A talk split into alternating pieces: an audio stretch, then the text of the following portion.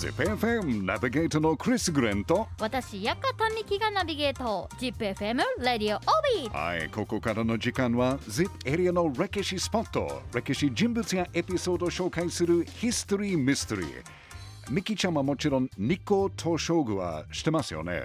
あの知り合いの方が1年に一度お必ず訪れてる場所です、だ自分は行ったことないんですがないんですか？もちろん行かなくちゃダメですけど、うんまあ、日光東照宮の建物には、うん。まあ、植物とか鳥とか動物伝説上など本当にいろんな種類の彫刻があることでも有名ですけど、その中でも、はい。特に有名なのは眠り猫。おあとはやっぱり見ざる言わざる聞かざる。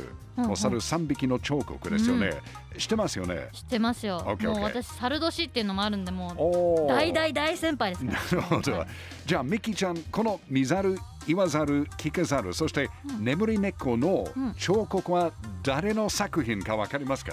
誰の作品か。誰の作品ですか？いやー多分これは知っていないと怒られるパターンだと思うんですが。いやいやいや、大丈夫です。ちょっとわからないですね。まあ、ほとんどの人がわからないですけど、うん。左ジングロ、彫刻職人として素晴らしい才能があった人物だと言われてますが、実は左ジングロという人が本当にいたかどうかはヒストリーミステリーです。え？そうなんですか？そう。ただ彼のエピソードとか、はい。作品は日本全国にたくさん残ってます。彼のことについていろんな、まあ、ちょっと変わっているストーリーがあります。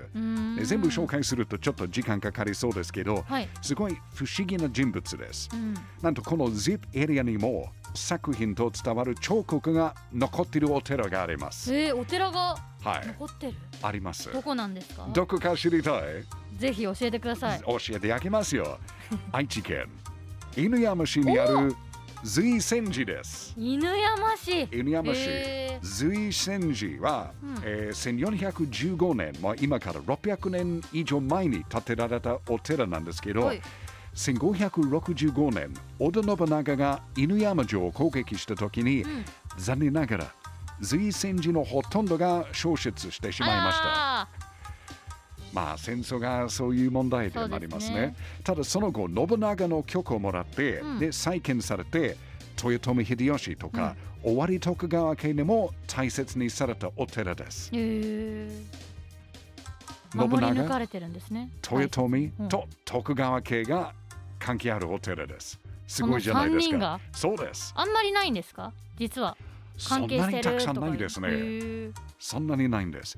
で、この随泉寺にはね、うんいくつか古い建物が残っているんですけど、はいその一つはね、立派な山門です。うんそれはね、もともと美濃金山城の大手門だったので、うんその後犬山城に移築されて、内田門として使われていったと言われてます。でもしこれは本当に美濃金山城の大手門だったと考えると、うんまあ480年以上前のものの可能性があります。480年以上前はい、かなり古いうん建造物ですよね。えそれがもう素晴らしいと思います。そして歴史的な建物のもう一つはね、1494年、およそ530年前に作られたとされる車楼です。車両。うん、あの車楼っていうのは、まあ、英語でベルタワー、えーお寺の鐘を吊るしてうん。鳴らすための作られた建物なんですけど、へー。なんとここにさっき紹介した左陣五郎の作品と言われる彫刻があります。おおうん、あの日光東照宮と同じく猿の彫刻が車両のなんか周辺に、ん。えーあるみたいなんですけど、まあ、実は僕はまだ見たことないんです。へえはい、あの屋根の下に、えー、あたりのところにみあのあるんですけど、うん。ちょっとなんか残念ながら鳥から守るあの網がかけているから、もしかしてかなり見にくいかもしれないです。すごい目を凝らしながらとか見つけなきゃですね。あのタイミングとか、まあ、カメラのレンズによるとうん。綺麗に見るかどうかわかんないけど、まあ、ぜひ見に行ってでもし写真を撮ることができたら、はい。ぜひ、ラディオオービットの Twitter に送ってくださいね。じゃないですか。うまいうん美味しいとこ取りじゃないですか、まあ、そうですけど僕もそろそろ行かなくちゃダメと思ったんですけど、うん。まあ、その情報を最近見つけたからちょっとあ面白いなと思いました。あともう一つ左陣五郎のもののとされる彫刻があります。それも愛知県瀬戸市の上皇寺です。へえ瀬戸にあるんですねはい、あの終わり初代藩主徳川義直が祀られている病床の獅子門に左陣五郎の作品と伝わる獅子の彫刻があります。はい。うん、あのこっちの方が見やすいかもしれないね。はい、まあ彫刻職人として有名な左陣五郎は、うん。ヒストリーミステリーな人物ですが、彼のものとされる作品がもう ZIP エリアにあるっていうのも興味深いじゃないですか。うん。うん。まあ、特に日光東照宮と同じ随戦時の見ざる、うん。言わざる、聞かざるの彫刻。